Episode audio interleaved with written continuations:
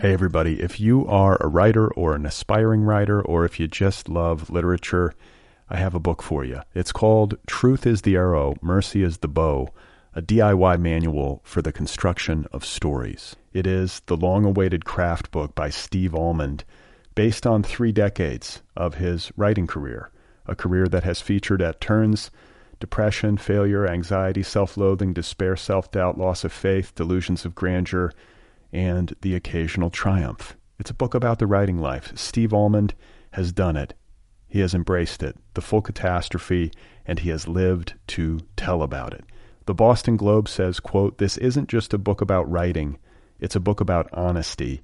And Richard Russo calls it, quote, one of the best books on writing I've ever read. It's also the funniest by a country mile. Once again, it's called Truth is the Arrow, Mercy is the Bow, a DIY manual for the construction of stories by Steve Almond, available from Zando. Go get your copy right now, wherever you buy books. Hey folks, the Other People podcast is a listener supported program. All episodes of this show are completely free. There is an official app that is free. Everything's free. The entire show is free. So if you like the program, if you listen regularly, if it makes you happy, I hope you will consider showing some support. You can do that at patreon.com slash other PPL pod. That's patreon.com slash other PPL pod. All right? Thank you. You are not alone. You have found other people. You and I have a friend in common. Every stupid thing that a writer could do, I've done. I think it's really beautiful. Dude, dude, what a struggle, you know? It was incredible. You know, it's like your head exploded seeing what was really there. And now here's your host, Brad Listi. Just one person at just one time. Hey, everybody. How's it going? Welcome to the Other People podcast. I'm Brad Listi. It's good to be with you. I'm sitting here in Los Angeles, California. I have Vanessa Grigoriadis on the program today. Her new book is called Blurred Lines Rethinking Sex, Power, and Consent on Campus. She was just here the other day. Uh, her book is the official October selection of the Nervous Breakdown Book Club. For those of you who don't know what that is, uh, thenervousbreakdown.com is my online literary community culture magazine. It has its own monthly book club. You can sign up for that over at thenervousbreakdown.com. It, it's a good deal. You get the book, and then I interview the authors on this program. So it makes for a well rounded uh, experience. So, Vanessa Grigoriadis and I in conversation momentarily. Before we get there, uh, I do want to follow up a bit on uh, Wednesday's episode. This past Wednesday's episode, I believe it was number 486, my conversation with Chelsea Martin. In the monologue, uh, you know, I mentioned some things about my personal life, how I've decided to make some adjustments with regard to uh, my intake of chemical substances, like just the daily drinking of wine, trying to get rid of that in my life. And I got a lot of uh, concerned tweets and emails, people being like, You okay? Is everything all right? And I, you know, I, I thought that I was fairly clear about it. I know I was being a little tongue in cheek and a little silly in the way that I, you know, try to be in the monologues when I was uh, com- explaining this, but I think I might have left some parts out that I feel like, for the purposes of clarity, I will include here, and then I'll stop talking about it because it feels tedious. I shouldn't have even said anything.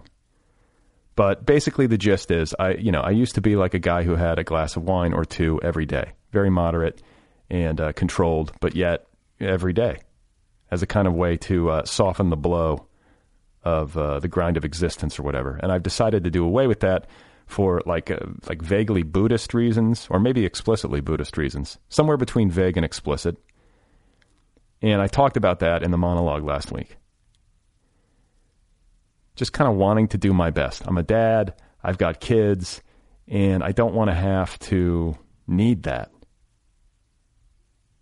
That's pretty much the gist. And it's also just like thinking it over and being unable to escape the feeling of deep truth that uh, you know I experience when I think about it. Uh, it seems deeply true to me that I shouldn't be doing that. I don't know how else to put it. It's just not for me. I want to try to make it not for me. And the other side of it is that, you know, I have, uh, for those of you who have listened to this show for a long time, you know that my son is uh, disabled and is dealing with some uh, pretty, you know, tough health challenges. And I'm not going to get into the weeds on it if you haven't heard about it, but just he's got some physical disabilities, possibly um, some mental challenges. We don't exactly know the exact, you know, what it's going to look like for a few years, but it's a heavy burden. And I think that the part of the decision that I didn't necessarily articulate in last week's episode, which I want to clarify here, is that I'm kind of thinking uh, long term. I'm looking ahead. And I feel like I'm going to need to be strong because of that. That's a that's informing it to a large degree, maybe even a predominant degree. And I, I didn't say that because it's like it's one of those things you sort of avoid in conversation because it's tough. So I'm looking down the road, like when he's an adolescent, he's a young adult. You know, he's going to have a he's going to have some some stuff that he's going to have to deal with, and I want to be able to help him. And I need to be strong. I need to be fit, like not just physically fit, but like emotionally and spiritually fit, if that makes sense. So I'm trying to play a long game. I'm trying to be wise. And because of the particular set of challenges that I'm facing as a parent, you know, I have to make maybe more, uh, maybe I have to be a bit more intense than the average person. And then the other part of it that I don't think I necessarily articulated well enough is that uh, there's a lot of rage in me, as I think there would be in any parent when you see something like this happen to your child, you know, you uh, you get angry. It's so cruel. It's a cruel fate that has befallen my baby. And uh, you know, I think it's natural to feel anger, but obviously I can't stay there, and I can't let the anger defeat me. I know that. But it's like that scene in a movie. You know that scene in a movie where like the dude gets punched in the face and it's like a really good punch. He just gets he gets clocked. And he sort of like shakes it off and then like spits his teeth out and smiles. You know what I'm talking about? That's kind of how I feel too. You know, when I make this decision, it's like I don't want any painkillers. Like, okay, life, you're going to hand me this. You're going to do this to my kid. This is what fate has for me. Okay, fine. No painkillers. Fuck you. I can take it. That's part of it. So hopefully that answers questions. I'm okay. I'm actually I'm fine. You know, it's a good thing, and uh, I'm going to give it a shot. Now, does this mean I will never have a glass of wine for the rest of my life? No. Like if I'm at a wedding, fine. If I meet you out, you know, if I haven't seen you in a while, sure. If I go to a concert, which I do like once or maybe twice a year, and somebody hands me a joint, I might smoke it. So if you see me and I'm like smoking a joint or having a glass of wine, it's not some tragic thing. I'm just talking about my day to day. You know? Like, uh, it's about like the 98 or 99% of my life. And then there's like the, you know, the 1 or 2% where you go out and you live a little or whatever. But it's just how I want to do it.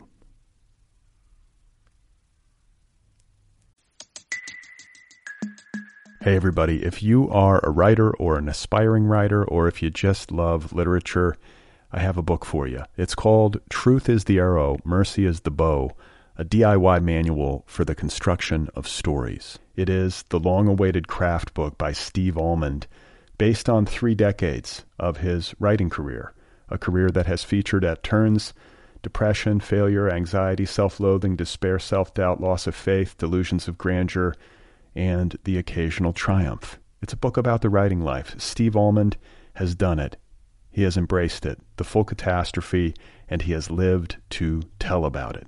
The Boston Globe says, quote, This isn't just a book about writing, it's a book about honesty and Richard Russo calls it, quote, one of the best books on writing I've ever read. It's also the funniest by a country mile. Once again, it's called Truth is the Arrow, Mercy is the Bow, a DIY manual for the construction of stories by Steve Almond, available from Zando. Go get your copy right now, wherever you buy books.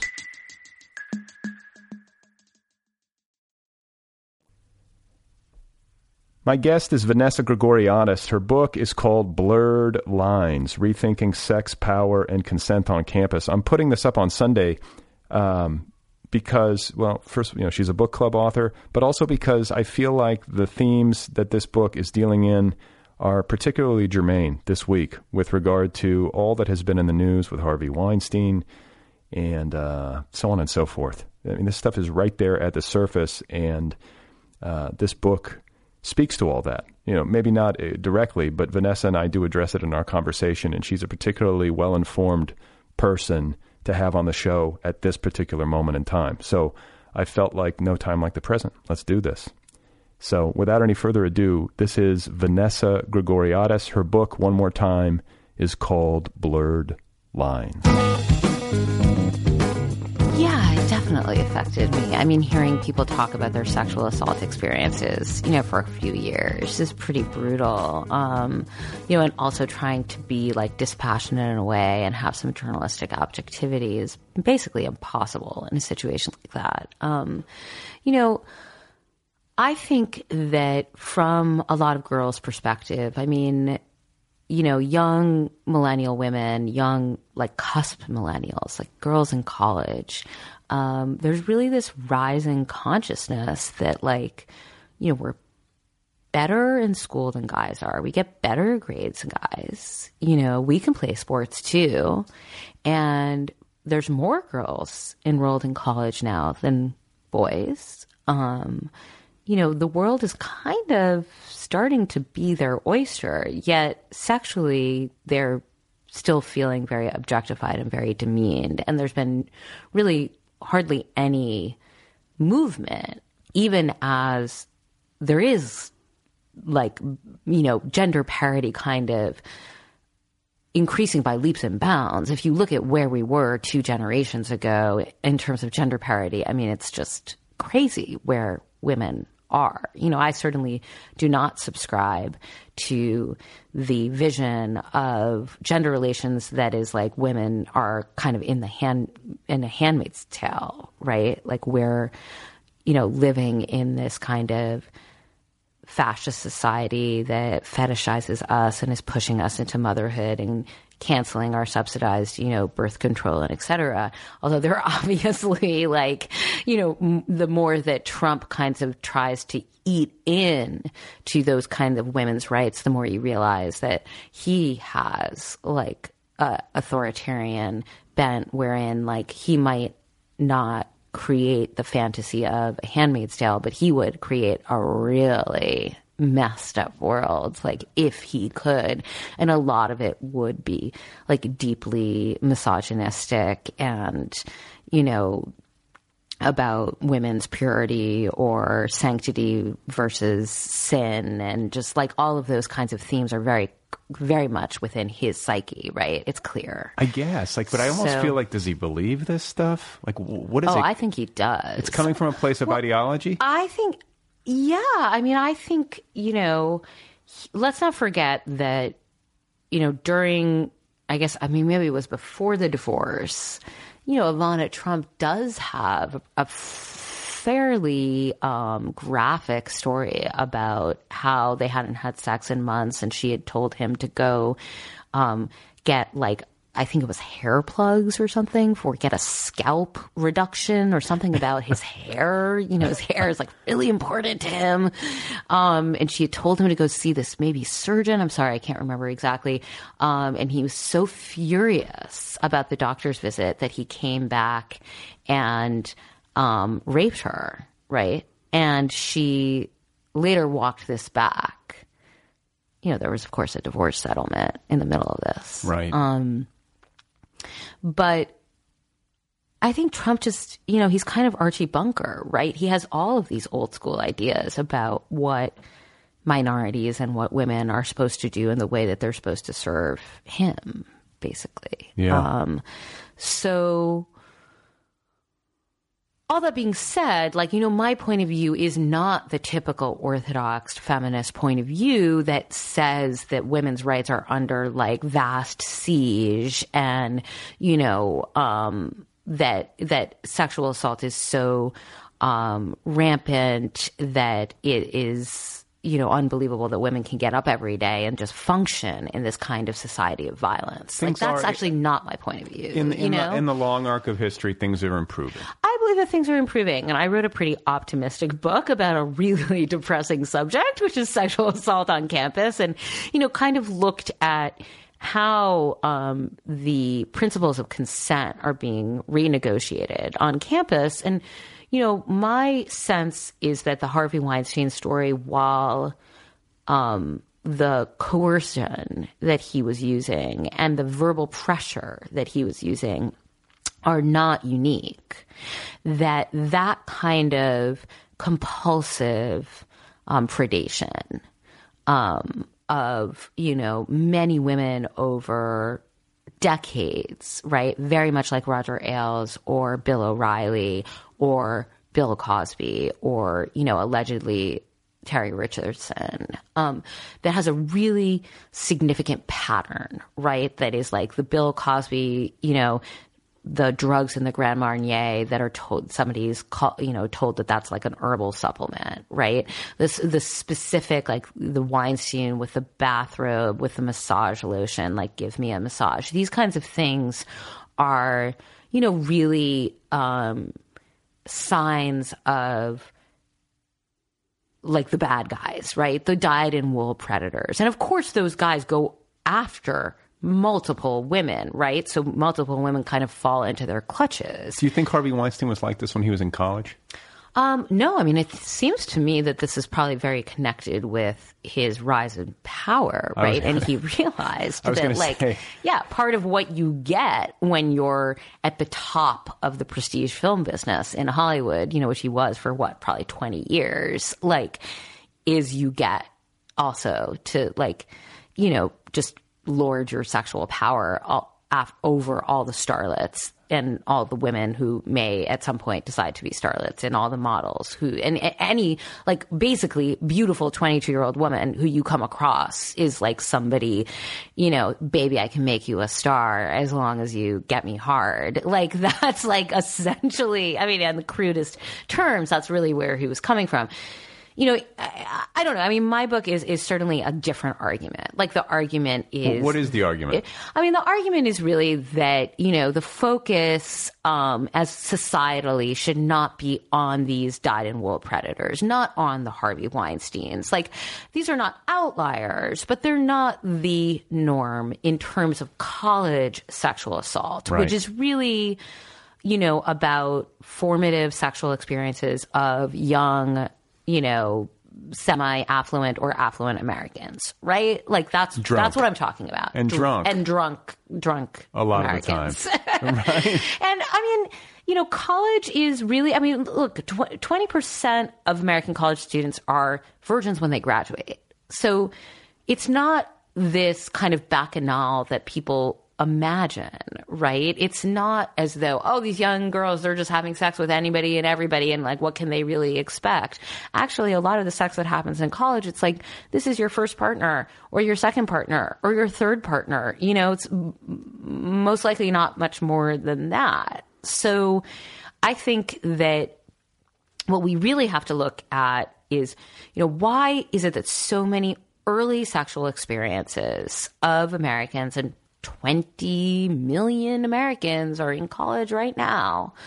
Um, why is it that those are so negative? And even if they are, um, you know, bad experiences, okay, that's one thing. Bad sex is something everybody knows something about, right? But early sexual experiences that include sexual assault, um, those are experiences that are not learning experiences. Like they're not kind of, you know, if you talk to Princeton mom, she'll kind of say, well, these girls are drunk. They're making some bad choices. So what? You have to have a bunch of, you know, terrible sexual experiences before you figure out how to protect yourself and make good choices in life. And I just don't subscribe to that. Like, I, I don't think people, I don't think these are learning experiences. Like when somebody loses her virginity, still wearing her underwear because like she's trying to not lose her virginity and somebody's kind of coercing her and pressuring her and maybe even physically pressuring her into that. That's not like a learning experience. you know, we can label that rape because that is a powerful word to use for that situation. It may not be a word that people really used before five years ago. Um, but I think there needs to be an understanding that in college, the consciousness that's rising is among is about all of this stuff. It's about you know, the groping at the frat party, and it's also about the losing virginity with the underwear on, and it's also about like I sat next to this guy on a couch while we were watching a movie in the common room with 12 people and he like slid his hand up my skirt and I didn't know how to not say anything. And just like all of this kind of like weird like let's not forget college sex is actually really gross. Like it's not actually what you see on television or like you know American Pie or whatever like show you're watching that is about you know sex and young kids. Like it's actually pretty gross most of the time. So you know, I'm interested in like how do we roll back some of this grossness while also not coming at this issue from a respectability politics perspective, which is not one that I would ever come at this a what, from. A what perspective? Like a respectability politics perspective of, well, if everybody just stopped drinking and this hookup culture is out of control and young kids today have no sense of morality and they're all on their phones all the time and they're objectifying each other. I mean, I can't really go down that road. That's so far from like my stance generally on the world. It's also um, not realistic. I mean, you, I mean, it's you, not. some of it, I mean, maybe there could be a little bit of improvement, but it's hard. I don't think you can draw a hard line. Mm-hmm. Yeah, You're I think it's, it's easy to- as like somebody of an older generation, which I'm like a Gen X mom of two, to kind of look at the kids and be like, kids today, you know, but that's not going to actually help the situation or change anybody's mind. Um, you know, kids certainly like nothing less than an adult coming in and telling them how to live their lives. Right. It's tempting, though. It's Isn't it weird? So tempting. yeah. How did you get into this? Like, how did you? How did this topic Oh, God, obsess you? Why? Why did I do this? Um, well, I mean, I started this project um, after I interviewed Emma Sulkowicz from um, Columbia University, who's the woman who was carrying the mattress around Columbia. Mattress Girl. Um, mattress Girl, right? And um, I wrote a story for New York Magazine. She was on the cover. It was called "A Very Different Sexual Revolution on Campus." Um, so already with that title, we were kind of playing with this idea of like, is this a sex positive movement? Is it a sex negative movement? Like, you know, we're not going to talk about sexual assault just only in terms of power. We're going to talk about it in terms of sex also and sexual norms and mores and ethics and how they're shifting for this generation. And I do think that, you know, I grew up being taught rape is only about power, but actually, when you look at what's happening on college campuses, it's a, a lot of it is about sexual mores as well. Um, so, what does that mean? So, I mean, I, it kind of goes back to what I was saying before, which is like, you know, there's so much sexual assault going on on college campuses, and I don't subscribe to the one in five women are sexually assaulted by graduation numbers unless everybody understands what's in those numbers, which is some attempted sexual assault. Which is really hard to quantify because how do you know that that guy was really coming after you if you just left because you were kind of freaked out by being in his dorm room?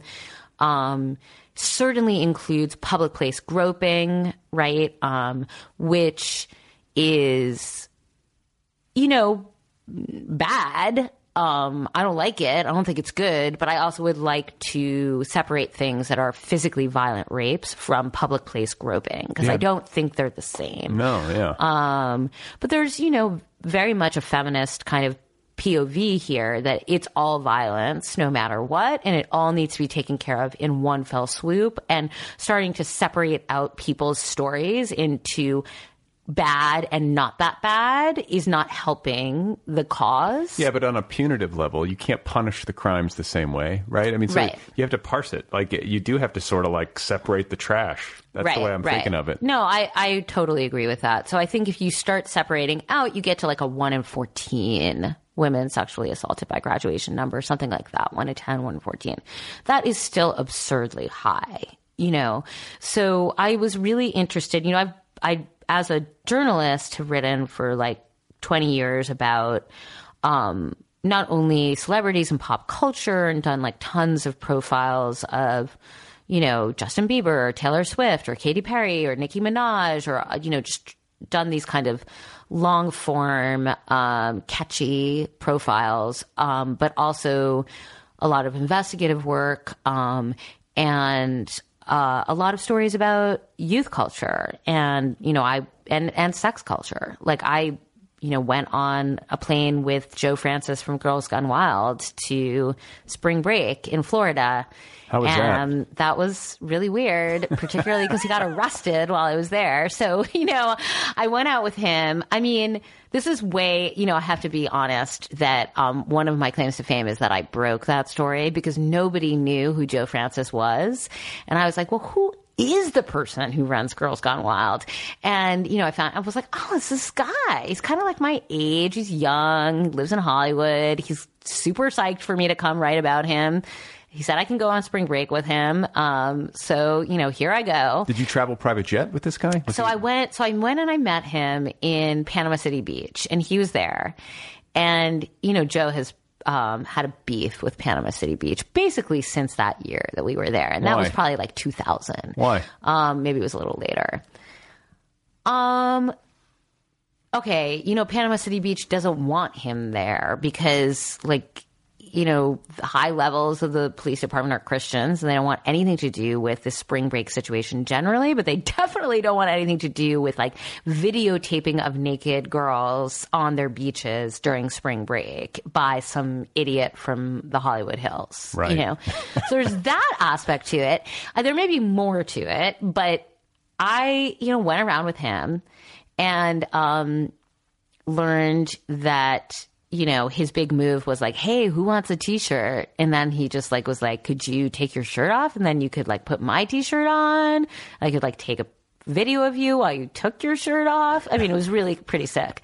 But you know, it was kind of exciting. Like here I am in spring break and watching this all go down and kind of completely repulsed, but also like this is pretty good, pretty interesting story here. Um, So are you like are you like incognito? Like are you dressing like a spring breaker? Or are you just like reporter hanging out on the beach? No? I mean, I dress pretty casually to begin with. So, um, you know, I always introduce myself as a reporter to anybody because that's kind of like the reporter's ethic. You know, you can't like pretend you're somebody you're not. But I definitely don't like call attention to me. I, mean, I don't tr- travel with a video crew or like podcasting equipment. You know, like I just am me with like me. a notebook. And, right. I don't have all the gear.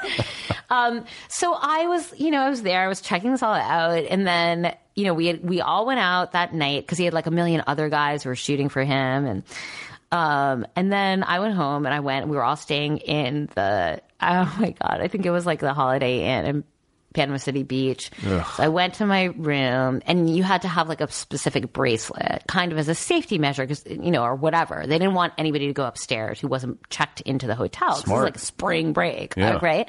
So I went up to my room and went to sleep. And like four in the morning, these cops are banging down my door. And I was like, what is going on? And they were like, are you part of the Joe Francis party? And I was like, yeah, but I'm not with them. Like, I'm separate. I'm journalist. And they're like, you need to leave right now or we're going to arrest you. And I was like, what are you talking about? Like, I haven't done anything. I'm not leaving. Like, I'm asleep. I'm definitely not leaving here. And they were like, no, you have to leave here right now. And I kind of argued with them. And then I was like, what? Am I like this much of an idiot? Like, what the hell is going on? I'm missing the story right now. Like, I'm arguing about how I want to go back to sleep. So he had come back to the hotel, allegedly. Let's use a lot of allegedlys here. He'd come back to the hotel and he wanted to have these hookers come upstairs, but they didn't have the wristband. So he got into some sort of argument and he was like, I'm going to own this hotel the next time I come here. It's going to be the Joe Francis Holiday Inn when I come here. and he brought the girls up anyway. And I think the ma- the hotel called the cops, whatever it was. They arrested him. They took him away. And so I was like, damn, mean, what's going on now? I don't know what, you know, so I went with these weird, creepy guys to like somebody's condo, hung out, we waited. And then, you know, in the morning, Joe showed up and he had like gotten sprung and he was like, laughing about it. He was like, you know, I t- like they gave me this form and it said like, what kind of car do you have? And I said, well, is there like a box here for like what kind of plane I have? Because I came here on a plane, you guys. so we got in a plane. This is truly one of the craziest reporting experiences I've had. so we got in a plane and we were. He was like, let's go to what is it, Brownsville, the other big, you know, spring break What, place. like South Padre Island, or Yeah, yeah, yeah. South Padre Island. Yeah. Exactly. Let's go to South Padre Island in ta- Texas because, like, we're going to blow this popsicle stand of Panama City Beach. And I was like, all right. And he, we get on the plane and he's like, you know what we're going to do now? We're going to do zero gravity in my plane. And I was like, really? I think, like, let's just kind of, like, stop while we're ahead here. Like, we got you out of jail. We're ready. We're leaving. We're going to another party. And he insisted that the pilot drop the plane. And so we all like he was like somersaulting down the aisle of the plane. And like, um, like wait, like an astronaut? like an astronaut. Like, yeah. were you floating? yeah, we were floating. I, I floated somewhat. I feel like I put my seatbelt on and was like, I'm not participating in this somehow, and like Was gripped it the wait? Was it terrifying? It was not exactly. Um, it was not exactly uh, like a good experience. Yeah. Let's put it that way. It was. I was kind of like, we've had enough danger for the last like 24 hours. I think we need to stop this now because you kind of realize, you know, it's like being in Trump's America. You're like, I'm in a plane with a madman. Yeah, exactly. Um, and there was a story. I'm not going to say who the names are because I don't honestly remember, but there were some young guys who were on a very popular sitcom. And a few years after this, there was a story that made the gossip pages that they were on a plane with him and they had to make like this major emergency landing. And there was like something wrong with the plane, but some, there was a rumor that zero gravity was involved, but it wasn't. And I was like, no, dude, I think it was. Like, I think this is like a thing this guy did a lot, allegedly. I think It was his go-to. It's like it was his go-to. um, it, you know, yeah. So I had done that. I had done a story about um, 420 at UC Santa Cruz called "The Most stone Kids on the Most stone Campus on the Most stone Day of the Year." Um, that was a very fun story. as a graduate of CU, pot. as a graduate of CU Boulder, I would beg to differ. right? Well, well, I should. I should we'll take your and- 420 in. Santa Cruz and raise yeah. you. I mean, CU Boulder, I also think now is just, you know, yeah, all these places. Any, I mean, smoking pot now is like whatever, like drinking a wine cooler or something. Yeah. So, um, I done various stories that were basically about like youth culture, and I look pretty young, even though I'm not young. And I knew that I could go to college campuses fairly easily and blend in, and um, figured like, okay, this is interesting. Like here, I have a story about college sexual assault.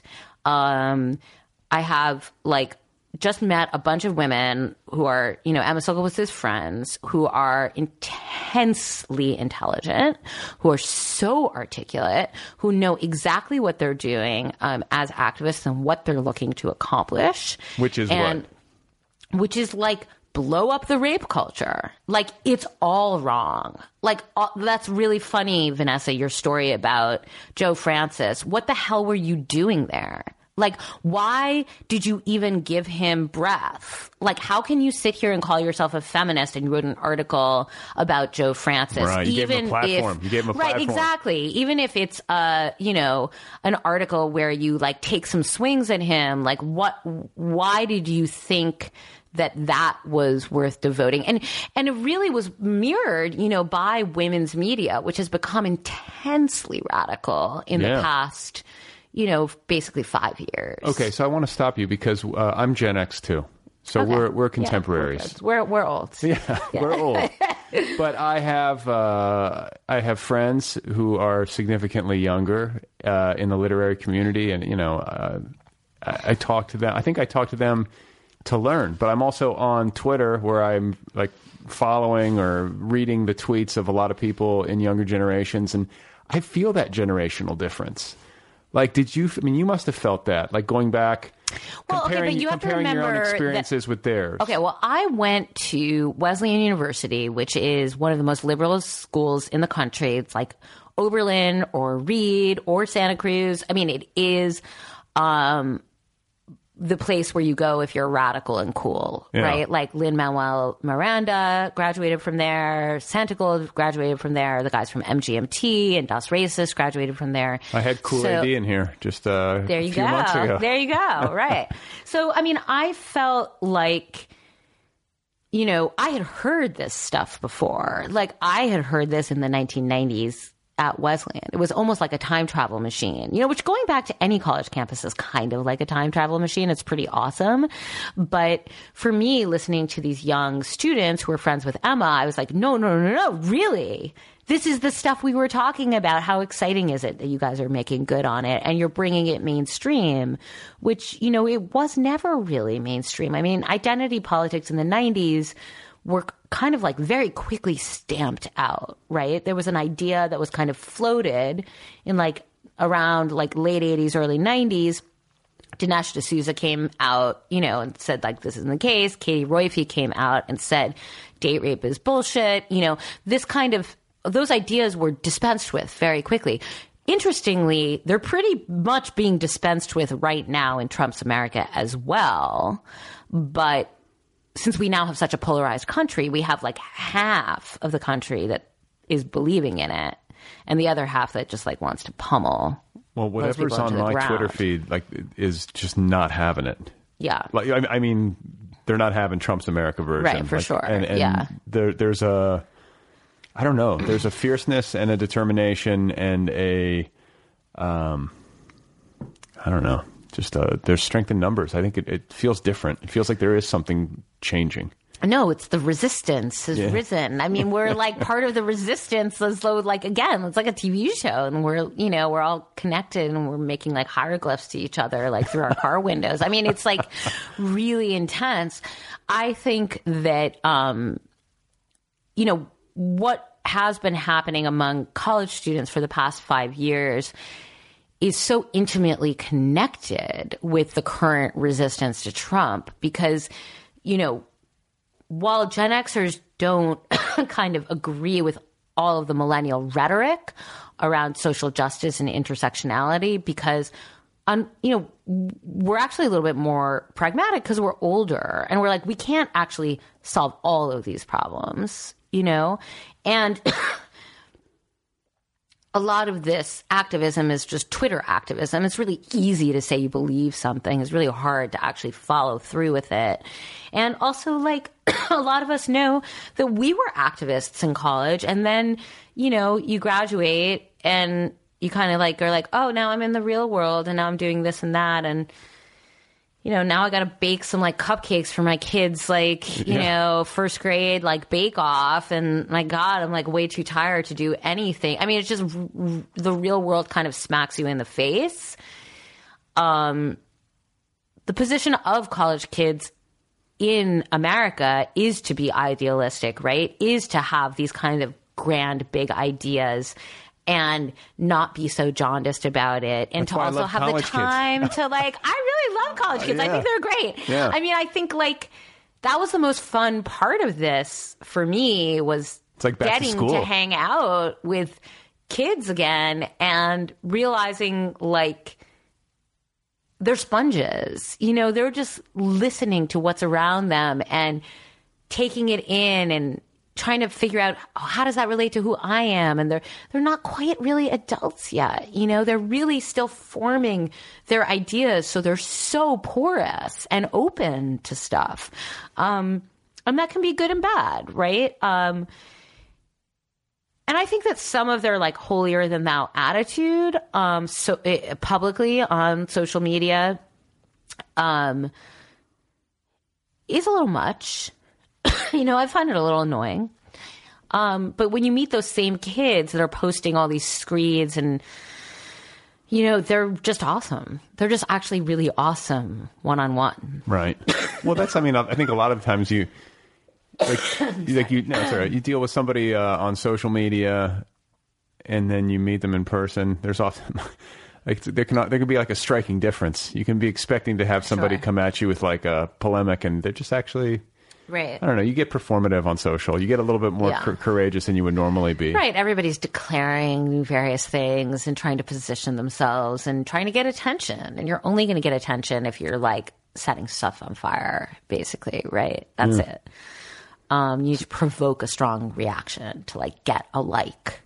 Um, so yeah, so I started doing, you know, this kind of research thinking like, well, this is a good topic for me because not only is it about young people, not only is it about sex, not only is it about social trends, but it's also about sexual assault, which is something that, you know, I have in my life kind of thought to myself, well, what, where, who are the abusive men and how do we identify them? You know, I've had friends who have dated guys who have abused them and felt like really horribly um, guilty about not like really expressing myself fully and not saying like get away from that guy. Um, Wait, you felt you guilty? know, yeah, like, yeah, I if the did. friend yeah, failed. You failed your friends. Right, exactly. Like, you know, because my, because I'm such like a kind of like relativist, and I'm like, oh, come on. I mean, how bad can it really be? Like, he seems creepy and weird, but like, you know, you do like him, right? I mean, you know, I've, I think you can kind of tro- talk circles around um, relationships and you can really excuse a lot of stuff that shouldn't be excused. Kind of like this Harvey Weinstein thing of like, Yeah. well, he didn't do it to me, thereby, you know, I bet you most of the girls get away anyway. I bet you most, I mean, nobody who is intelligent would like stay, right? I mean, anybody who stays is probably just a slut. Like, I mean, I can't imagine how all of these people who escaped this like pretty terrifying situation Yeah. justified in their own minds um, keeping that secret over so many years, right? And I'm not saying that like they need to put their careers on the line and come out publicly and say it, but you do wonder why they didn't spread the word more in the Hollywood community and smear him, right? Because that would be this that would be kind of I guess that's not really safe for an actress because being an actress is so caught up with like a sexual self and you need to be seen as like so desirable, you know, and like you're going to start talking about like Harvey Weinstein and sexual assault, like, oh my God, aren't you just like one of those frigid bitches who just like wants to tell guys that like they can't even make an advance? Like, I mean, whatever. Like, how do you even know if somebody's interested until you make the advance, right? Like, so I can see in some ways how like there might have been like a running track in their minds that was like talking themselves out of talking about it.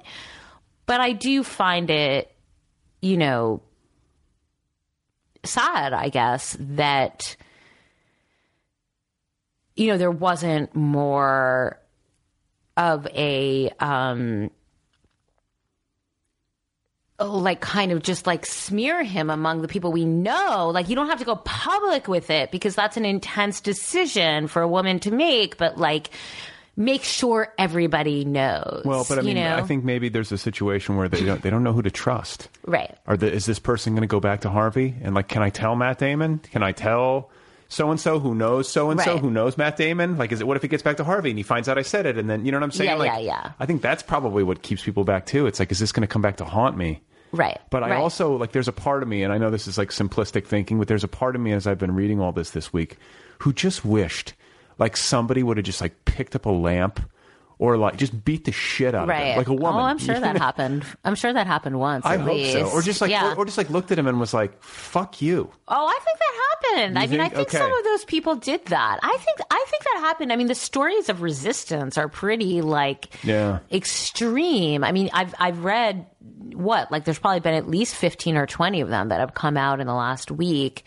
Um, I was just reading one about like a young model who put her story on Medium, and she said like I'm one of those people where when I get scared, I just get mad. Oh, Zoe know? Brock. right? She's exactly. a, she's a friend of mine. Oh, see, there you go. Yeah. Yeah. that was a really powerful story. And she was like, I just got mad at him and I screamed at him and said, like, you pretended to be my friend. Now you're running around naked after me. Like, what's wrong with you? And then you know? then he started like whimpering and said, "You don't love me because I'm fat." right. You don't like me because I'm fat. Which, Yeah. like, you know, I haven't heard that repeated in any of these other stories, but I thought, Yeah. like, well, there's a there's a telling moment, and like maybe like a window into his soul, and Mm-hmm. you know, but okay, like, like when it comes to, I guess people like him, and it, there's a spectrum.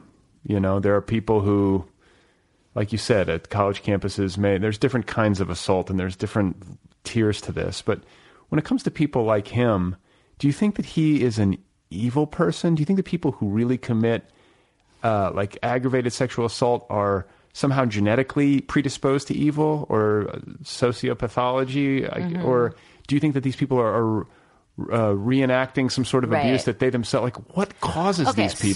so I mean, I do think you know specifically college because that's like what I studied. I mean, Yeah. I do think that the structure of the campus has a lot to do with it. Like I tell the story of the Vanderbilt football rape, um, which happened, you know, in 2013, um, in the story in really graphic detail to um, point up what I think is wrong, and you know that rape was committed on like an unconscious woman who was drunk. She was passed out drunk, basically. She was white. And she and her white boyfriend, who was also a football player, um, had gotten wasted. Uh, like a football booster was paying the tab at a bar. They'd gone back to her dorm. They could, I mean, her apartment. They couldn't get the key, door open. So they got in her car. They drove to his dorm. By the time they got there, she passed out. She had passed out. And at that time, there were three black football players who were in the parking lot. And the white football player kind of called them over, like, look at this. This is so funny. This girl's passed out. And the four of them took her upstairs. Um, and you know, this is all on surveillance. So we know exactly what happened because the, the dorm is outfitted with all these video cameras. And we saw, um, you know, we saw basically them kind of take her into this room and then they began documenting it with their own like photos and videos, which is really insane that you would do something like this and like record it for posterity. And you know what their defense was? We thought it was funny at the time. Right. So they had this woman pass out on the floor and they were just like sticking their fingers in her um kind you know nobody had like sex per se with her but you know one of them allegedly stuck their penis in her mouth and like you know one of the black guys um peed on her and said this is for 400 years of slavery you bitch. So they really used her like almost like a blow up doll or something just to like get all their aggression out and I don't know if they were like homoerotically performing for each other. I don't know what the dynamic between, you know, in gang rape, a lot of it is about the dynamic between those guys, right, in the room at that time. Um, you know, those guys are going to jail for, to prison for no parole, 15 years each, three of them. You know, the fourth one kind of turned. Um, so that's a serious punishment um, for, you know, a racially charged rape, right? It was racially charged aggravated sexual assault. And I think the race element has a lot to do with why those um, sentences were so stringent. But you know, when you look at something like what Harvey Weinstein did, on one level, you could say, well, look, this is like a lewd conduct. It's, you know, I, I don't know, like, you know, sexual battery, something like that, misdemeanor kind of stuff, right? But the pattern of what he did over so many years was clearly much more offensive to any like reasonable person and much more deserving of punishment, right? Than a short, sharp blast of uh, sexual assault that happened, you know, in a kind of like fart in the cosmos way where like these guys didn't even know each other. You know, they just all happened to be in the dorm. It was the beginning of football practice season. Um, the white guy was new to the team. Like crazy things like that do happen on college campuses. And that's really, really different than serial predation that's completely premeditated. Right. Right? This was not what we know about that.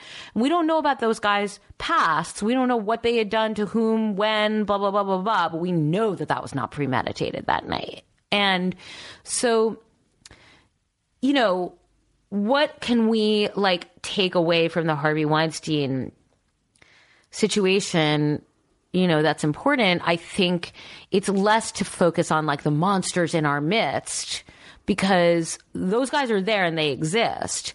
It's more but you know, they may not be enough in number to really warrant like just everybody freaking themselves out like it's a ghost tale and oh my god these guys are everywhere right Yeah, because yeah. these guys are not actually everywhere but our reaction to them is what's so significant and the ways in which people covered up for him it was institutionalized obviously within the film industry and miramax um, that the women felt hugely denigrated by it. Mira Sorvino, Ashley Judd, that these people were, you know, traumatized is probably the wrong word and it's a loaded word to use these days. Um, but like, you know, deeply disturbed and depressed over it and felt worthless and felt like somebody had tried to show them that, you know, who's the real boss, basically. Like, who really runs this? Who really runs your life? Who's really in control, right? Because, you know, well, I said earlier, like, sexual assault is not just about power, it's also about sex. What's really about is control. I mean, sex has a lot to do with control. So, you know, that's the part Do you think he's evil? Like, do you believe that? Oh yeah, I do. I do think he's evil. I mean, I don't think he's like. I think you could write an amazing play about him. I don't think it's as easy as just like he's evil and you know that's you know the end, right?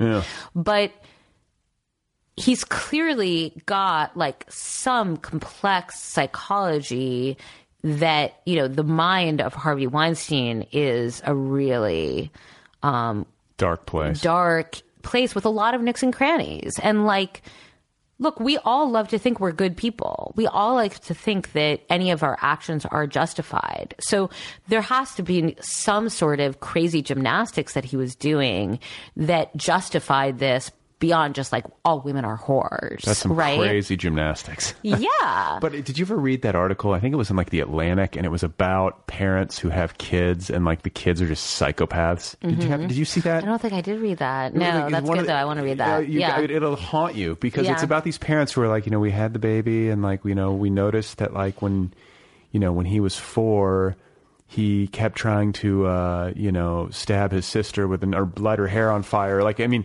like some kids just come out Yeah. Mm-hmm. like wrong. They had they're missing a chip, you know, and so it's like. I'm like, oh shit, because you you, you just uh, you, you'll read a story about somebody who just like you know turns down the wrong street corner and something terrible happens. Mm-hmm. They run into this person who's just right. there are those people in the world, mm-hmm. and when I hear about like. You know, when you listen to that tape of Harvey, like pressuring that oh girl, Oh God, it's so upsetting. You're like, who Yeah. the fuck is this? What, what's wrong with people? know. Or Bill Cosby? Like, it's Yeah. like, what psychopath is like, Right. And and the other thing too, who enjoys having sex with an unconscious person? I know, I know. It's like necrophilia. Yeah. Right, right, right. Yeah. I mean, I think that young men in college kind of do some sort of somersault about like, well, that girl, she was really drunk before, and now she's kind of passed out, but like she kind of walked out of the party with me. You know, this Brock Turner kind of situation, right? Well, Yeah. she like she walked out of the party with me. She wanted to go home with me. Like, I'm sorry she passed out, but like her intention was clear, you know. Um so I, I I don't know. I mean, the pressuring, you know, there's a lot of discussion on college campuses now about this yes means yes standard, right? So the consent standard on college campuses in California, New York, Illinois, Connecticut, all Ivy Leagues, lots of state colleges is way higher than the consent standard for somebody in West Hollywood who is trying to claim sexual assault, right? Um, so it's this notion that like no means no is not enough.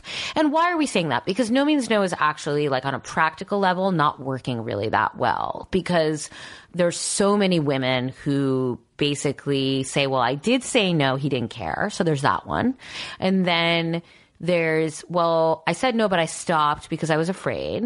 So there's that one. And then there's, I said no, but then I kind of felt like I don't know, what can I do? Like maybe it's just easier to say okay or just say nothing and just kind of do it and get it over with, right? And when you listen to that Harvey Weinstein tape, you know, yes, on one level, you're like, wow, this is like predation on Adderall. I mean, this is like somebody who's like, you know, you think like this is like a, it is a ghost story. Like the idea that this person, um, you know, who be, could be in control of your entire film career, right? Like, is like just motor mouthing you to death, like. Uh, I I Just don't know. I never even heard somebody talk like this. Yeah. Just like this relentless pressure, you know. But the fact is, is that a lot of girls do get pressured like that. They don't get pressured to the point where like somebody's not even taking a breath and just relentlessly being like, you know, just sit there, just sit there. I mean, with the crazy things he was saying, I won't do anything. I'm a famous person. Don't embarrass me in this hotel. You know, whatever his repertoire is there of coercion, you know. But there's enough coercion in like, oh, I have blue balls, or like, you know, oh, I could just put the tip in, or like, you know what's what's wrong? Like why don't you want to do this? Like come on you know like there's enough coercion that's going on that is not cool that i feel like this yes means yes standard is a really good one right? Because it requires that you a guy and it is going to be gendered right? Kind of asks a girl like okay do you want to do this? And that becomes an additional question like hopefully in addition to the protection seems so question. elemental. It seems so elemental. and like I don't go for this like yes means yes like every time you have sex with your partner who you've been with forever you have to like make sure you get a yes for every like oral sex or this or that. Like that's seems like Intuition- like it's intuition not, you know can be a intuition works. But when we're talking about hookups and one night stands and we have so many girls coming out of it feeling violated, like we have to take some steps here. Um, and that just makes sense to me. Um, you know, so the Atlantic ran a three part series, right, about sexual assault that came out in September. And the core example that the writer used was a story from the University of Massachusetts Amherst. And it was about a guy that she believed had been railroaded. And a girl had, a student had kind of like talked to this guy. She was really high. She was talking to him. It was late at night. And she um, said, like, I want to go someplace and vape. And he said, like, let's go into this room. and then they started to like hook up. And you know, there's like this pretty graphic hookup. Um, and, you know, she had straddled him. I mean, the, the writer used these details that were in the underlying legal documents to make it clear that it, she was, you know, maybe kind of the aggressor, but it was definitely consensual, right? Okay, fine. So, you know, this is a big deal. This is the Atlantic magazine. But if you look at the underlying document, what you find out is that the episode is a little bit more complicated than that, right? First of all, not only, and this is the victim's statement. Okay, let's call her like maybe not a victim because she was, you know, University of Massachusetts did not find her story worth punishing the boy. So maybe victim is the wrong word, but the girl, let's just say, um, you know what happened? Okay, she agrees. She went into the room with him. They vaped. They hung out. They kissed. Um, she did straddle him. I'm not going to get the exact like um, Sequence. sequence correct, but she said at some point she started to she said to him i don't want to have sex. And he said that's okay we don't have to have sex. She then in her mind thought to herself i feel really bad because i've just worked this guy up. Um, now i'm not going to have sex with him and i'm realizing actually i'm super high and so she or he went to turn off a light and she was like, Oh my God, I can barely move my body. I'm actually really high. And I feel bad because I totally worked this guy up. So I'll just give him a blowjob, right? So she gets on her knees. She's wearing her clothes. She like gives him a blowjob. She feels, and this is probably like just in her highness. She feels like, oh, is that a wart on his on his dick? Like, did, uh, did I was that in my mouth? I feel really bad. Yeah, this is how gross it is. Yeah. Just FYI again, Yeah. college sex really gross, right? Right, yeah. So she's like, oh my god, I don't know. This I feel really weird about this. So she's like, I think I want to stop. I feel really uncomfortable. And he's like, why? And she's like, I just want to stop. I feel really uncomfortable. She says it a few more times. He's like, I think I should get at least a chance to like have two minutes to like convince you otherwise or something. And they're like kissing. And she's like, I want to leave. And they're like kissing. And he's like, I want to leave. And there's playful grabbing back and forth of arms and like, can I leave kind of thing. And finally, they kind of like, you know, disentangle themselves and exchange numbers and she leaves and then later says to herself like, "Oh shit, I think that was sexual assault." Okay. So in this long story I've just told you, what have we learned? A, I'm not sure that's sexual assault. B, it's not cool at all, right? Because not only were the thoughts that that woman is having super sad. Like I feel really sad that a young female student would be thinking to herself, "Oh my god, I have to give this guy a blowjob because I feel bad that I worked him up." Like guys should be able to kind of control themselves and just like jack off in the bathroom, right? Like I mean, come on, take care of yourself. Enough already, right? but not only is it sad, but the push pull that happened with after she said, "I want to leave." should we punish that as a college? Again, University of Massachusetts at Amherst did not punish that guy. But I think that those are exactly the kinds of situations that we should pinpoint, right? Where we say, like, this isn't about the Harvey Weinstein situation, and it's not really about the coincidental factors that led to a girl being, you know, aggressively assaulted in a Vanderbilt hotel room. This is just about the normal shit that happens during a weird college encounter when people are way too high and not really Right. sure what's going on and have all sorts of weird, like, ideas of like, well, you came here, so we should continue this hookup. And the girl kind of feels responsible. And like, that's where it gets so hard where you're like, I want to punish this guy. But I also want him to know that when he hears a girl say, I want to leave, he doesn't get a fucking article written in the Atlantic about how he's blameless.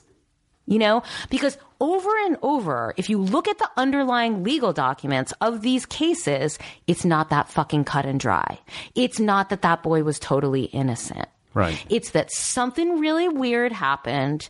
It wasn't cool. Maybe on both parts it wasn't cool. And now you have a university entering and a university is trying to find like guilt and blame and punishment and it gets real pear-shaped real quick. But the underlying episode isn't a good one. You know, Um, It wouldn't. Yeah, if you actually saw it, it would make you really. It would make you. it would make you really uncomfortable. So, like, you know, even when you talk to the families of the accused boys, you know, they say things like, there's none of us who would say that our boys did not act well on the night in question. They did not use good judgment.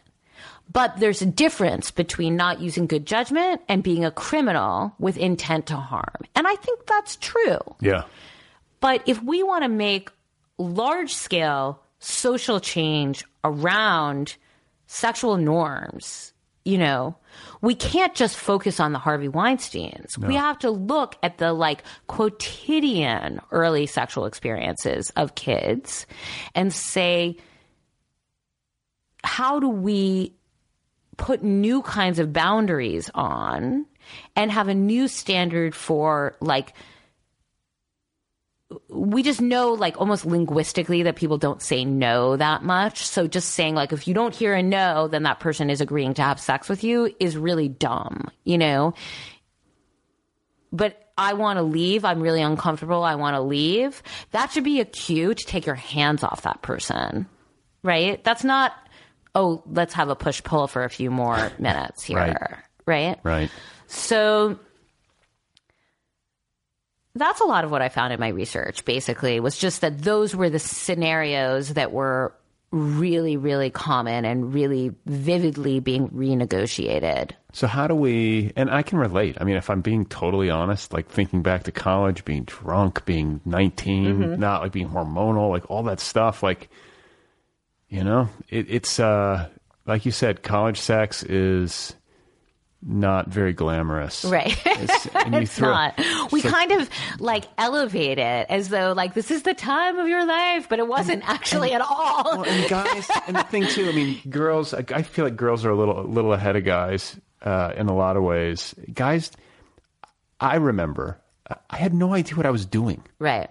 I didn't know how to approach women. Like, and so you drink to take the edge off, like to have enough courage to go. Mm-hmm. Right, talk- 'cause and, like, you're insecure. Because you're Yeah. insecure, and it's just a big mess. You know, like by the Right. time you finally get courage to go express interest in a girl, you're just like shit faced. Yeah. And then if it works out, then it's just you know, it just becomes this sort of like uh, avalanche of uh, awkwardness. But you know, you talk about d- diving down into the quotidian and and trying to, if you're going to enact large scale social change, you know, work with this nuance. And I I'm with you on that. My question is like, how do we do that while at the same time I feel like so many young men in our country and in our culture and in cultures all over the world are getting their sex education from porn. Mm-hmm. Like porn is a huge factor. Yeah. I feel like like and increasingly so, way more so than when I was a kid. Yes. You know, like I, I feel like with internet porn, like the accessibility of it um, to young people, like I can only imagine high school kids these days with the internet must just be like, uh, I mean, right? Yeah, I mean, I think that researchers have not been able to like draw a one to one connection between like porn and like sexual assault, basically. But, um, you know, they do think that all the kind of low level like aggressive acts in porn, just like hair pulling and slapping and all that kind of stuff, could have an effect of like normalizing that Anal? um, anal sex, and also, you know, like the blowjob stuff has been rising, right? And there's complicated reasons for that, including like the rise of abstinence education and Bill Clinton and Monica Lewinsky kind of making that a safe topic for the dinner tables of, you know, all of us. And, um, you know, there's, you know, it's complicated because, like, as a liberal, I'm not interested in saying that certain kinds of sex are should be off limits, right? But I am interested in reeling in things that make the people are actually really unhappy with, but just not expressing their unhappiness with those things. Um, and something like anal sex, which is like what something that comes up a lot in my book, um, which is you know like really again like There really an 74 awesome part entries of my in book the in the index. Yeah. um, but you know this Emma Sulkowicz situation of you know they had had intercourse that night, but um, then he kind of escalated the situation to anal sex, and she protested, and he like overrode her. Um, and there are a couple of other episodes in the book that are about kind of forced anal sex, or at least what's perceived as forced anal sex. You know, like that's not something that like a college kid who doesn't know what he's doing is going to do like an awesome job at, and like, you know, it's kind of like something college guys want to try. Like, how does it feel? Does it make you gay to do this? What is it like? Like, you know, there's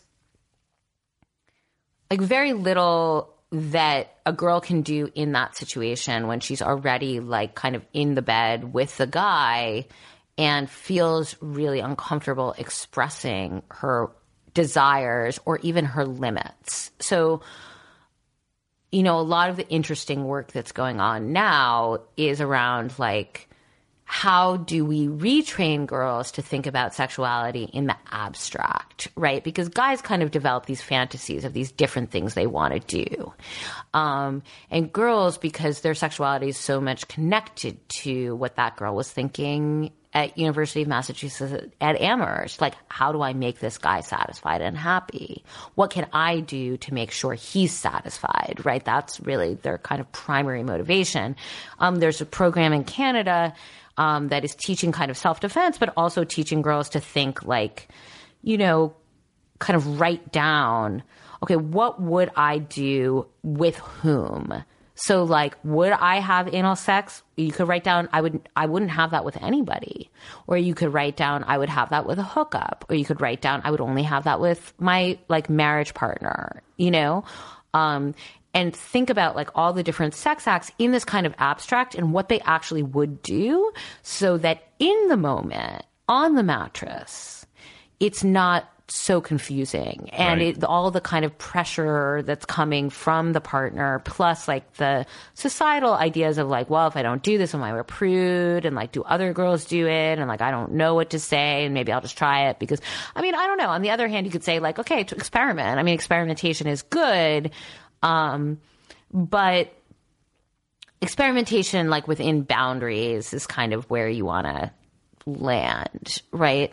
So you know they're getting really good results from that program. Um and you know i think that's i think it's really about deepening like young women's um, kind of understanding themselves sexually. And I think that's happening. Like a lot of what has been happening in culture in the last few years around young women saying, you know, kind of like dressing much more provocatively, um, being much more open about their sexuality, um, like kind of just like being like i'm woman hear me roar in basically all aspects of the female experience um not all of that is performative. Not all of that is like to get attention. Like some of that is really like i'm feeling myself and i want other people to know that i feel good about myself and the way i look and like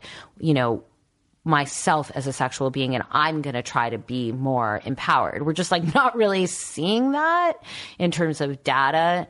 Like, okay, now we know that young women are really setting these boundaries in the bedroom. I mean, there's, I haven't seen a study that says anything like that. And we also know that, you know, a lot of women, you know, are young women are having, you know, eating disorders and depression and all sorts of things that would kind of indicate that some of the sexualization is not empowering. Um, so it's complicated, but it's it's very much like in the national consciousness now. We're grappling with it. Um, we're trying to figure out like where is the line of consent and what does it mean to really look at young women as like fully sexual beings and not just women, you know, who are in the service of men and not just say like the natural order of things is that guys should like get their way in the bedroom because like this is the way it always has been traditionally for humankind. So why would we ever change it? You know, these are like kind of exciting topics that are being broached in like in a national mainstream way. You kind of couldn't even begin to have this conversation five years ago. I don't think you could do it without the internet. No, definitely not. I mean, yeah. that's a huge factor because like these things are uncomfortable. I think more uncomfortable for people in person, but it's the kind of thing that you can sort of like you can engage with online, back and forth, and um, I feel like people are, are maybe more inclined to be open. right. You know what I'm saying? Mm-hmm. So um, Yeah, and, and also more inclined to share like their bad their bad experiences, things that they're upset about. They're much it's it's it's an anonymous machine, even if you have your name on it. It feels anonymous when Right. you're posting things, right? it's like a confessional. It's a confessional. It's our totally is our confessional. It's like you know, Father Confessor definitely is like the Mac, the, the Mac Twitter account. Yeah, but just like I mean, the fact that that woman Zoe was able to just put her story on Medium, she didn't even have to go through a journalist to get it out there, you know, and it could just be exactly what she wants to say, and people can interact with it and think about it and add to it yeah, I mean, the internet is like kind of not only a great equalizer, but it's been, it- it's not a good secret keeper. Like, it's really has upended a lot of, um, like the secrets of misogyny and racism and kind of like these sexual assault secrets. And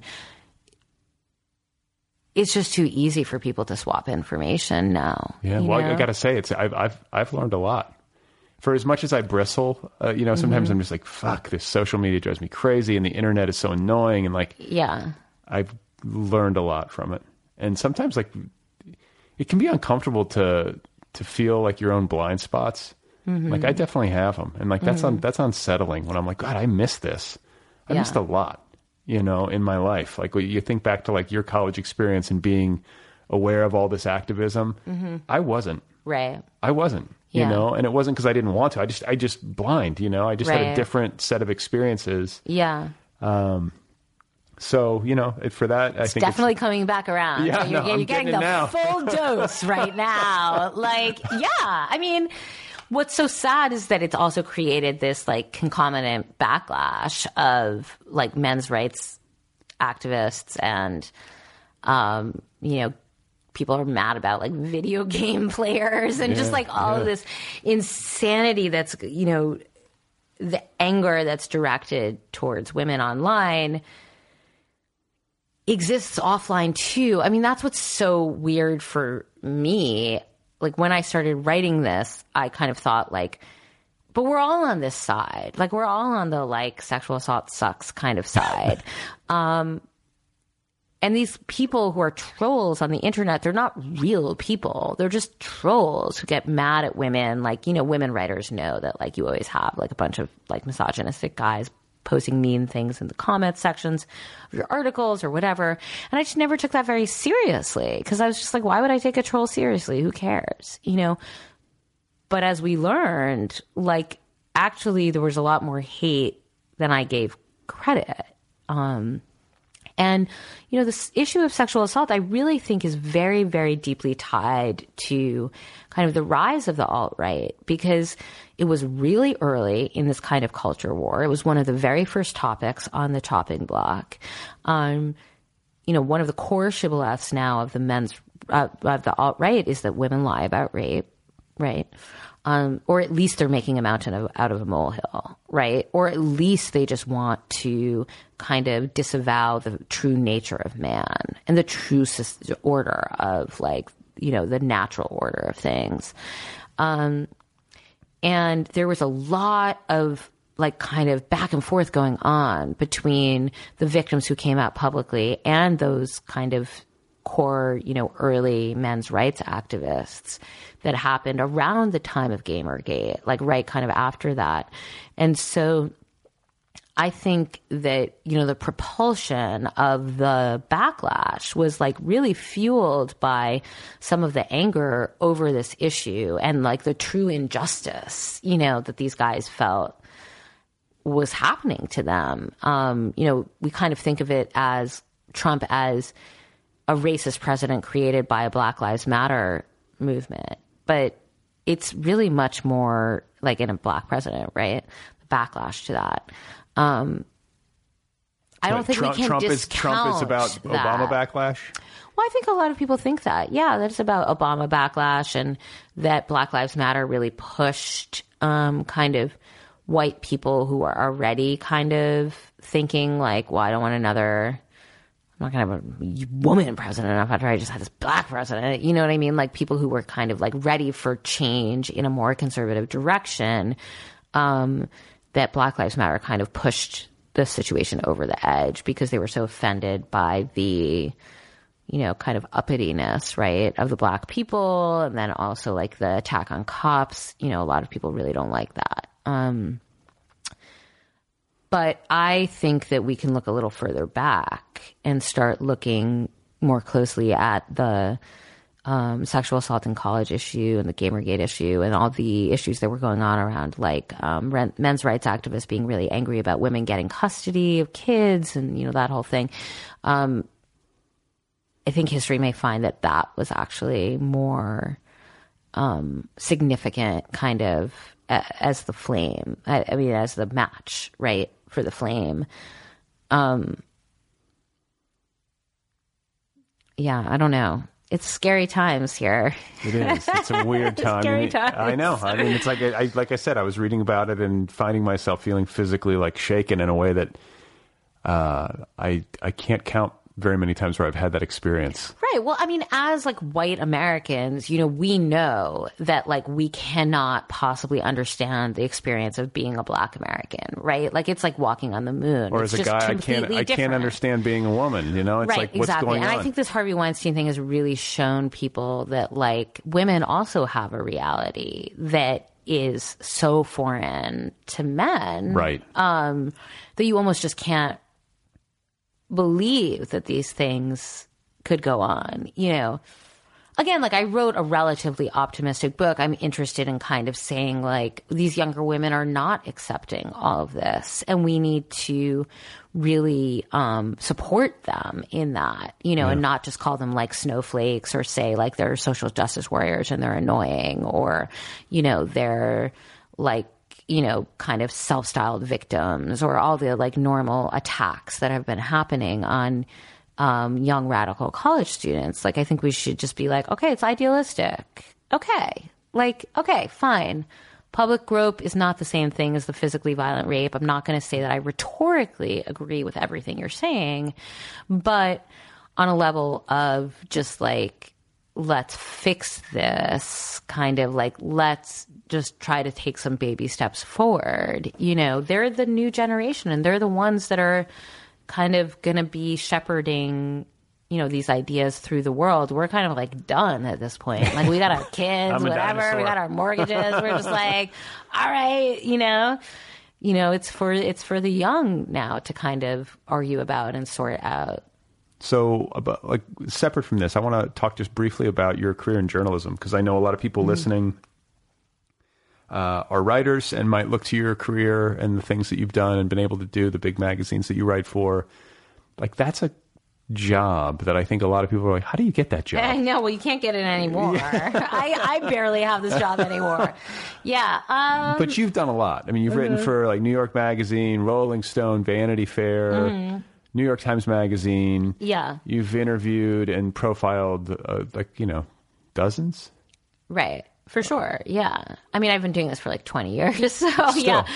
Yeah. No, I mean, I'm a classic long form writer, right? Like, I very rarely write anything that, I mean, obviously connected to the book. I wrote a bunch of stuff that was short, but like, you know, my stories are always like kind of four to 8,000 words and usually take at least a couple of weeks, if not a couple of months, and really run the gamut, you know, but are always in the kind of general area of like these are things you would read in a glossy magazine. Like if it's not a profile of an important person then it's about like a social trend or it's about um the di- the divorce of the Dodgers and what happened to the Dodgers team. And it's like an investigative piece where you go and look at all the legal documents and you try to find different sources and try to piece together like how did you know the McCourts kind of try to take the Dodgers like out like out of business basically you know um and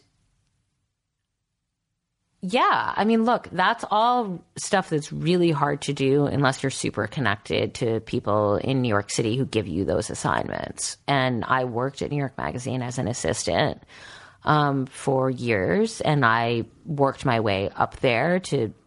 I mean, being a writer, you kind of don't really work your way up. You're like either not doing much or you're writing, right? But it's not like I was in an editorial track ever, but. um Like, how did you, You get your how do you get your first break? How do you get your first assignment? Well, okay. So, I mean, I had like, uh, you know, somebody who cared, basically. Um, a guy who now runs a magazine called 429 in LA, uh, which is a men's magazine. Um, he liked me and we became friends and he was an editor and he cared and he taught me how to do it right he taught me basically because i didn't go to journalism school um, and What'd you study? I was an English major, so I, you know, wrote my thesis on Thomas Pynchon. Like I was very kind of esoteric, and I thought I was going to go be a professor and like just live in Kansas and like, um, write books um, and teach, and you know that was kind of the end of the story. Um, and got this job at a magazine like just through like a series of random events and thought I would check it out. Um, but I was, you know, this guy cared about me, and I also took over the job of selecting the party photos for New York Magazine, and then I would write like little kind of like funny copy to go with them, and that meant that I started to go out at night um, to like fancy parties with fancy important people, and um, I Were you were the photographer? learned- No, no, I was Oh. the I was the writer. You were the Um, observer. I was the observer. I was like the writer for kind of like the little party write ups of like, oh, there was this party for this brand of champagne, and Harvey Weinstein was there, and Donald Trump was there, and Melania Trump was there. You know that kind of thing. You've been Like, around Trump in, in person? um, I have been around him a couple of times, but I've never like extensively interviewed him, which I'm now like kicking myself for basically because anybody who everybody's like rustling through their like basements looking for their old Trump tapes now, but um, you know, I would go and interview. I would kind of interview them on the fly in the actual event. So I was invited in the event. I wasn't behind the red rope outside, right? Um, there's been a lot of talk this week about all the journalists who are on the Harvey payroll in terms of like, oh, Harvey gave a movie deal to this one, or he would invite this one up to, you know, I don't know, I was about to say up to his hotel suite, but I don't even want to say that.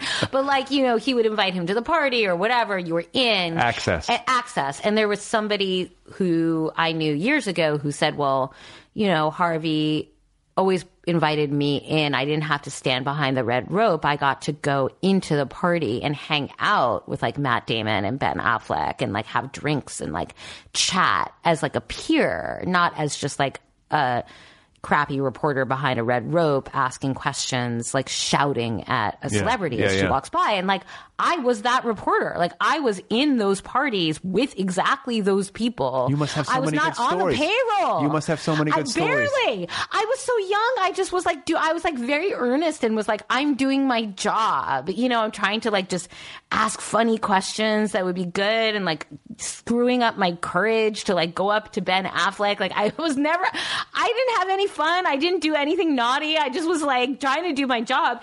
And, um, you know, I I I feel like I and I was around all those people who were on his payroll. And like the funniest thing is of course none of their names have come out and I'm like, dude, we all know their names. you know, like What- you don't his- need to be mean- coy about Wait, it. what do you mean his colleagues or the or the Oh no, no. There's just been like a lot of right. uh, There's been a lot of articles this week saying, oh, there were all these journalists who were on Harvey's payroll and gossip reporters and people who Harvey would offer development deals to, basically. Oh, yeah. So Yeah, he'd yeah. say like, oh, hey, I want to develop your book. And give you a couple grand, and then you would be basically beholden to him and um, write nice items about him, or at least not write look into negative items gonna say, it gets him. harder to, to write something that's not so friendly when he's been paying, you know, right. throwing you a few thousand exactly. dollars. Exactly. So I'm just saying that, like, as somebody who worked as a journalist at that time, I'm like, I could tick off those names for you if you'd like, but you know, you can't print, you can't destroy people's careers unless you've got like evidence. What's the evidence going to be? That he didn't really want to buy that book, uh, you know, to develop it. Like, whatever. I'm not saying there should be like a witch hunt of everybody who's ever been in contact with Harvey Weinstein. I am. I am saying that. But yeah, well, I mean, look, there's going to be a major reckoning. I think you can already see that the next legs of the story are like starting to stand up. feels big, right? It feels big, like bigger than like these things normally are. It feels like something like right. growing. Like we we've been building to this, and like now it's popping or something. Yeah, well, because we know that tons of people knew about this, that it was orchestrated. Um, and we know, you know, as much as I've stressed in this that he's, you know, somewhat unique, he's not that unique. I was going to say, yeah. And there's going to be a lot of stories that are going to come out about other guys. There's no question that all of the powerful people in Hollywood who live very close to your house are right now actually live calling all- their they- they live all around me. right, they're all around you, and they're talking to their attorneys right now about what exactly they need to do about this specific woman who they think might have something to say. Uh-huh. You're right. And, you know, I mean, the crisis PR people are racking up the bills this week.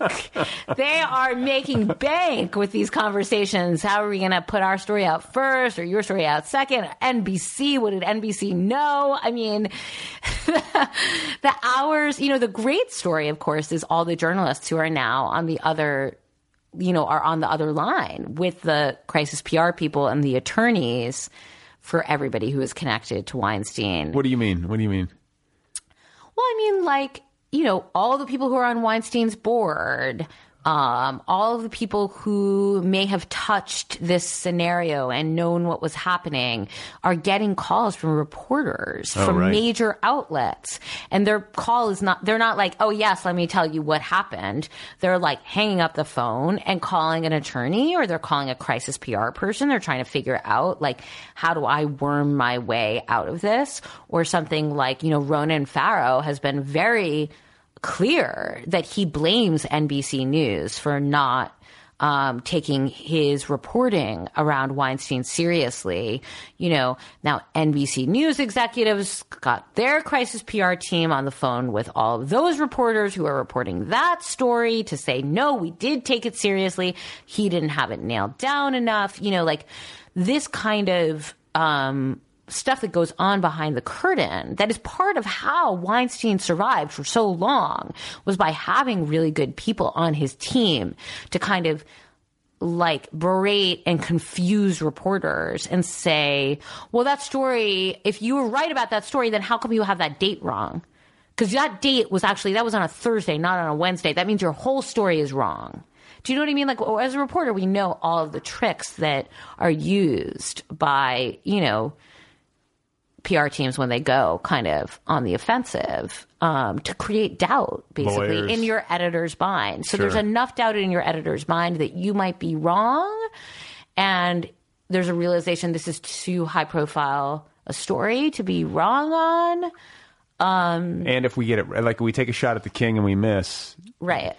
Then now we have him as our enemy. We don't get access to all these celebrities who, Right. Uh, right? I mean, that's Well, I think it's also litigation. I mean, I think the That too. fear is more about litigation Right. than it is about. Um, I mean, certainly Miramax is nowhere where it used to be, but like, yeah, back in the day, it was definitely about Miramax and the access. But now it's kind of just like, you know, you've got like a just like a monster coming after you with the full force of like New York and LA's like thousand dollar an hour PR and attorney teams. I mean, it's, you know, I faced that myself many times, and You I- have. I- of course, every time you do a big story, um, you know the the, the people crop up and they're usually the same people you know and i have relationships with some of those people right? Like the crisis pr people and the attorneys. And there's a lot of similar attorneys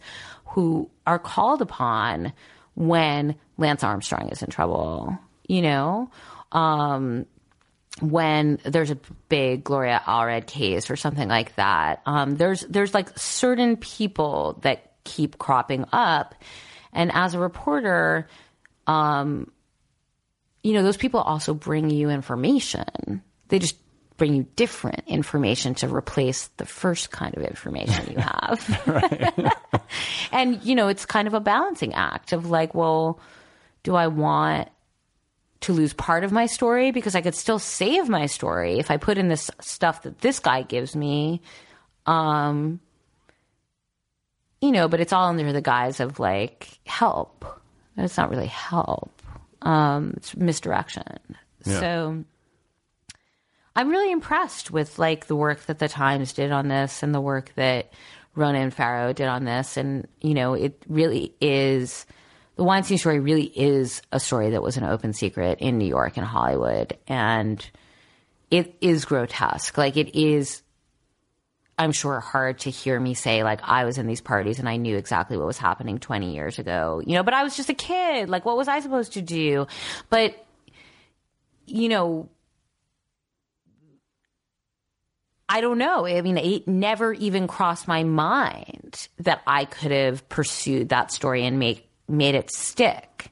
Because I know that knew that the forces were arrayed against me, even though I have walked into stories like the Dodgers divorce story, which are just as gnarly, you know, just as aggressive uh, attacks on both sides, you know, um, on trying to find the truth. You know, I think that until recently, you know, to kind of bring it back to the theme of this discussion, until recently, there wasn't an understanding amongst top editors at major mainstream outlets that this was even a story worth printing, right? Like, if you went to them with your Weinstein story, you were going to be like some wild eyed, freaky feminist who was Right. just like had Weinstein in your sights and was super angry. And like, could you even be trusted, right? It's only as this consciousness has been raised and as the Cosby and Ailes and O'Reilly stories have come out that you know, editors like gatekeepers have started to say, like, okay, this is not a private matter, right? This isn't just about like what Weinstein does on his off time. And we feel confident that we don't need to report it in this story because he wrote personal checks for his settlements versus checks from Disney. So it's not really shouldn't really be in a business story, right? Shouldn't really be in a profile of him. It's not really germane. It's his private life, and we don't want to get involved. And that really was the attitude, you know, until recently. Well, I mean, all for the good, in my Yeah. opinion, you know, and uh, it's been great to talk with you. Your book is so fascinating. I'm glad we get to you. shine some light on it in the book club. And I just thank you for making time to sit here with Thank me and, and discuss all this stuff. Thanks so much for having me. I appreciate it. Okay, guys, there you go. That's Vanessa Grigoriadis. Her book is called Blurred Lines Rethinking Sex, Power, and Consent on Campus. It's available now from Houghton Mifflin Harcourt. It is an Eamon Dolan book. You can find Vanessa online at vanessagrigoriadis.com. She's on Twitter, and uh, I believe her handle over there is at Vanessa Gregor. Track her down on Twitter. Blurred Lines. Go get your copy. It is the official October selection of the Nervous Breakdown Book Club. If you want to sign up for the Nervous Breakdown Book Club, do that at thenervousbreakdown.com. Thank you to Kill Rock Stars as always for the music. Be sure to check out killrockstars.com. If you would like to email me, the address is letters at otherppl.com. You can tell me a story. Let me know what you think of the show. Voice your concerns over my uh, consumption habits. Check in to make sure I'm okay. I appreciate it. So it's all you know. It's all very difficult stuff. This, uh, you know, consent, college campuses, Harvey Weinstein. There's a toxicity to it that I find very difficult to uh, navigate. As I was telling Vanessa, you know, trying to just digest the awfulness of these stories. And I think com- you know you compound that with ha- what a difficult time I'm obviously having with the uh, Donald Trump presidency. It just gets to me. It overwhelms me, and I find myself thinking the worst of people to a degree that makes me unhappy. You know, all these people speaking out, not not the vic- you know not the victims, but the people on the periphery voicing all of this shock. There's a part of me that's just like, oh fuck you, you knew. You know? To have those kinds of like cynical thoughts and maybe you know not unfounded but got to give people space right? Try not to be too dark that's the challenge not to like you know spiral into some sort of despair or some sort of permanent fixed state of uh i don't know of like i hate humanity maybe that maybe that's what i should be doing Trying not to, though. I don't want to do that. I don't want to live there, you know? Don't forget about the Other People app. This show has a free app. It's a good way to listen. All the episodes, nearly 500 and counting, they're all right there waiting for you free of charge. Don't forget about uh, patreon.com slash otherpplpod if you want to support the show. Otherwise, uh, read Vanessa's book. It's a very fascinating meditation on everything that's going on. If you're a parent like me of young children who, you know, are not yet at the college age, it's a terrifying reminder of what's to come.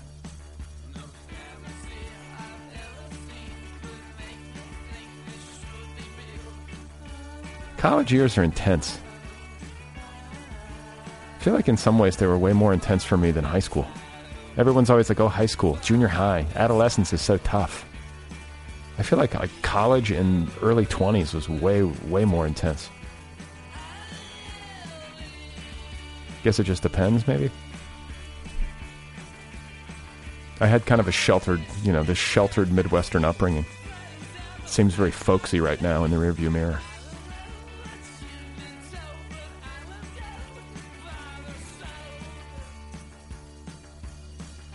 So, uh, good podcast lately. I feel like good conversations with a varied, uh, you know, uh, set of writers. Feel good about that. Hope you guys are enjoying the program. Got some other good ones coming up, so stay tuned.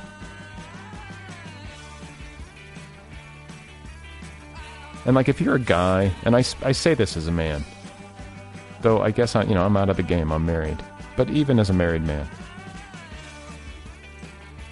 it's like just tr- try to be less of an asshole. that's your that's your job. I'm giving you a job. Just try to be less of an asshole. That's what I tell myself.